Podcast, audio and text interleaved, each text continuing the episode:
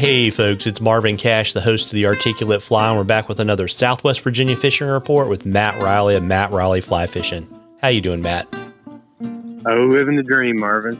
That's the only way to do it. And you know, we were talking before we started recording, and you know, unlike our your friends on the other side of the mountain, the rain didn't really mess you up too badly in Abingdon. No, it really didn't. Um, we got I can't remember what day it was uh, that, that we got all that rain, but we got it was probably a little over an inch, and it was you know sort of you know as as these storms typically are. It was light in some areas and heavy in others, and the New River probably got affected the most out of any of the the watersheds in our region, and it went up. You know, it was running pretty seasonal, somewhere in the two to three thousand cubic feet range. It went up to I think I saw nine or ten thousand at Radford um, for a couple of hours, whatever day that was, and it's back down to it was fifteen hundred yesterday at Radford, and um, kind of bouncing between there and twenty five hundred, you know, three thousand cubic feet, you know, pretty seasonal again. So we're uh, we're kind of back to seasonal to low water. Um, certainly, the trout streams are. I had, I guess, about a week ago, I did a trout trip, um, and we caught plenty of fish. Um, good dry fly fishing still, terrestrial bites still good, but you know, low, low water, like base flow. Um, so there's some areas that are just real flat and stagnant and got to be real stealthy if you want to fish them um, and have any kind of chance. And then, um, you know, we're kind of on the trout fishing front, kind of hunting for moving water and and gradient at the moment. But um, yeah, I mean, we're and and so the, the South Fork and the other area streams kind of bumped a little bit, but you know we're back down to that base low flow again, and uh, I don't think we're we haven't had any rain this week yet, um, but they're calling for a fair amount kind of into the weekend and early next week. So we'll see what happens. But same old story from this summer. We're just kind of living day by day and week by week with the what little rain we can get. Yeah, and I guess the interesting thing, right? I mean, that makes it you know a little bit tough on the trout fishing. But we were talking before we started recording you know, we got our first kind of really good, cool, dry snap of fall weather, and that certainly put the smallmouth in transition. Yeah, it certainly has. Um, right on time. You know, typically within a week or so, or the first day of fall, that we start getting these real cold overnights. And today was a little bit warmer. Um, I think it was it was in the mid 50s when I left the house this morning. But um, we've had some days pretty close to 40 degrees um, you know, at six or seven in the morning.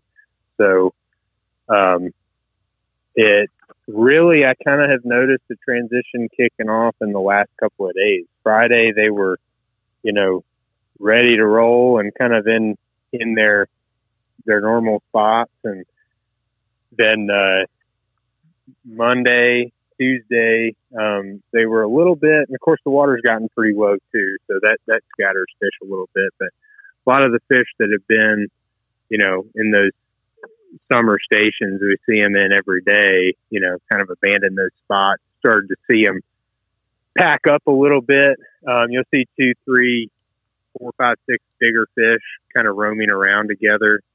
Um, yesterday, yesterday we hooked one, um, one of those deals where um, my lady threw her fly, you know, at a piece of cover, and it got annihilated as soon as it hit the water. And fish jumped and ran to the middle of the river, and there were like 12 other smallmouth that were in the 14 to 18, 19 inch range chasing it around. So, um, pretty typical behavior for the fall.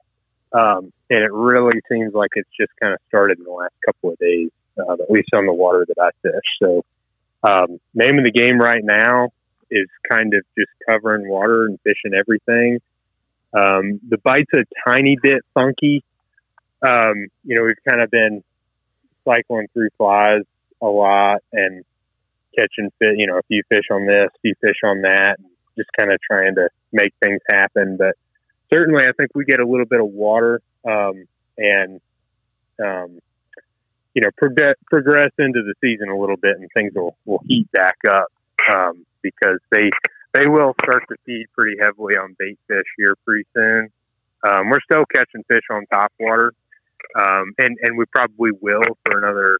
You know, we'll have opportunities for the next month or so. I'm pretty sure, but unless it gets really really cold all of a sudden, but um, better bites coming. Um, but we're definitely in a little bit of a funk as the transition kind of kicks off right now. Yeah, got it. And we've got a question from Ed, and I'm going to assume just because I think every question I can remember that Ed's ever asked is about smallmouth. He wants to know your three flies to fish for smallmouth this weekend. Um, yeah, so they're probably going to be streamers. Also, a bug in there, you know, some sort of cicada imitation because they're still out and about. Um, and those black and greens have definitely been the most uh, productive the last couple of weeks as they typically are. Um, but other than that, probably um, probably going to be some form of a crayfish and a bait fish imitation, and it's going to kind of depend on where you're fishing and what the stream flows are. You know, if we've got real low water, um, you know, I tend to uh, tend to fish a little more subtle, you know, colors and and flash and that kind of thing. So maybe like a, uh, you know, smaller um, tan or white um, finesse game changer would be a good one, and then uh, sort of a natural colored crawdad in a in a lighter lighter size, probably you know a, a bigger bigger fly, but you know wider dumbbell eyes so that it's not you know hung up on the bottom all the time.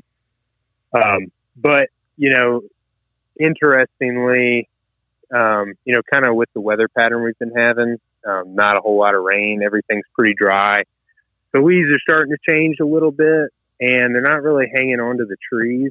So as we kind of have more of these little cold fronts coming through, you know, we're having some wind associated with that. So we're getting leaves on the water a little bit earlier than I guess the sort of average. Um, so I I uh, I've been a pretty big fan of the Murdich minnow when things get real leafy, just because it's got a little bit more flash and um, a little bit, a uh, little bit bigger and kind of commands a little more attention when the water comes filled with leaves. So, um, and then having you know fishing something like that on an intermediate line that'll kind of sit below the surface instead of you know maybe throw your cast and floating line lands over a couple of big sycamore leaves and it kind of affects your retrieve as it, you know, as you strip your fly into the leaf, you know, over and over again. So, um, as far as streamers go, those would probably be my three. And then, you know, I, I would definitely be throwing a bug at some point too, um, especially sort of midday and later in the afternoon. Got it. And you know, folks, we love questions on the articulate fly. You can email them to us or send them to us on our Instagram or our Facebook page. And if we use your question, I'll send you some articulate fly swag and we are in a drawing for something cool for Matt at the end of the season. And like we always do, have to check in, Matt, and see what you're publishing with the Rural Virginian.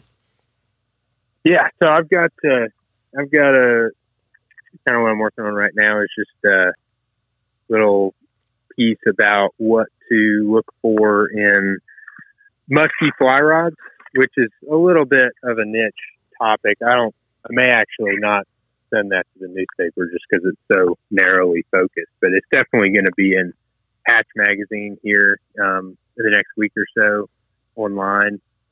But uh, just sort of a rundown of the things that I look for in a musky rod, things that we have incorporated over the last couple of years into the rods that I use that um, you know our company Reilly Rod Crafters makes things that uh, honestly um, are not really available in most of the commercial offerings, even from some of the bigger companies. So um, might be worth a look, but uh, yeah, that'll be that'll be out in the next couple of days for sure.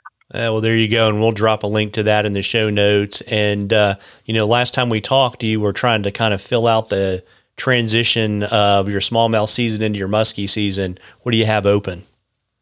Yeah, so uh, got a fair amount open for the latter part of October. We'll probably have seven or eight days open in late October, which um, will realistically, I, I, won't book any muskie trips that early. Those will either be um, smallmouth trips or they'll be um, trout or, or, or tailwater, you know, float trips. And then, um, but yeah, uh, November, you know, the later part of November, December is really when I'll kind of kick off the muskie thing.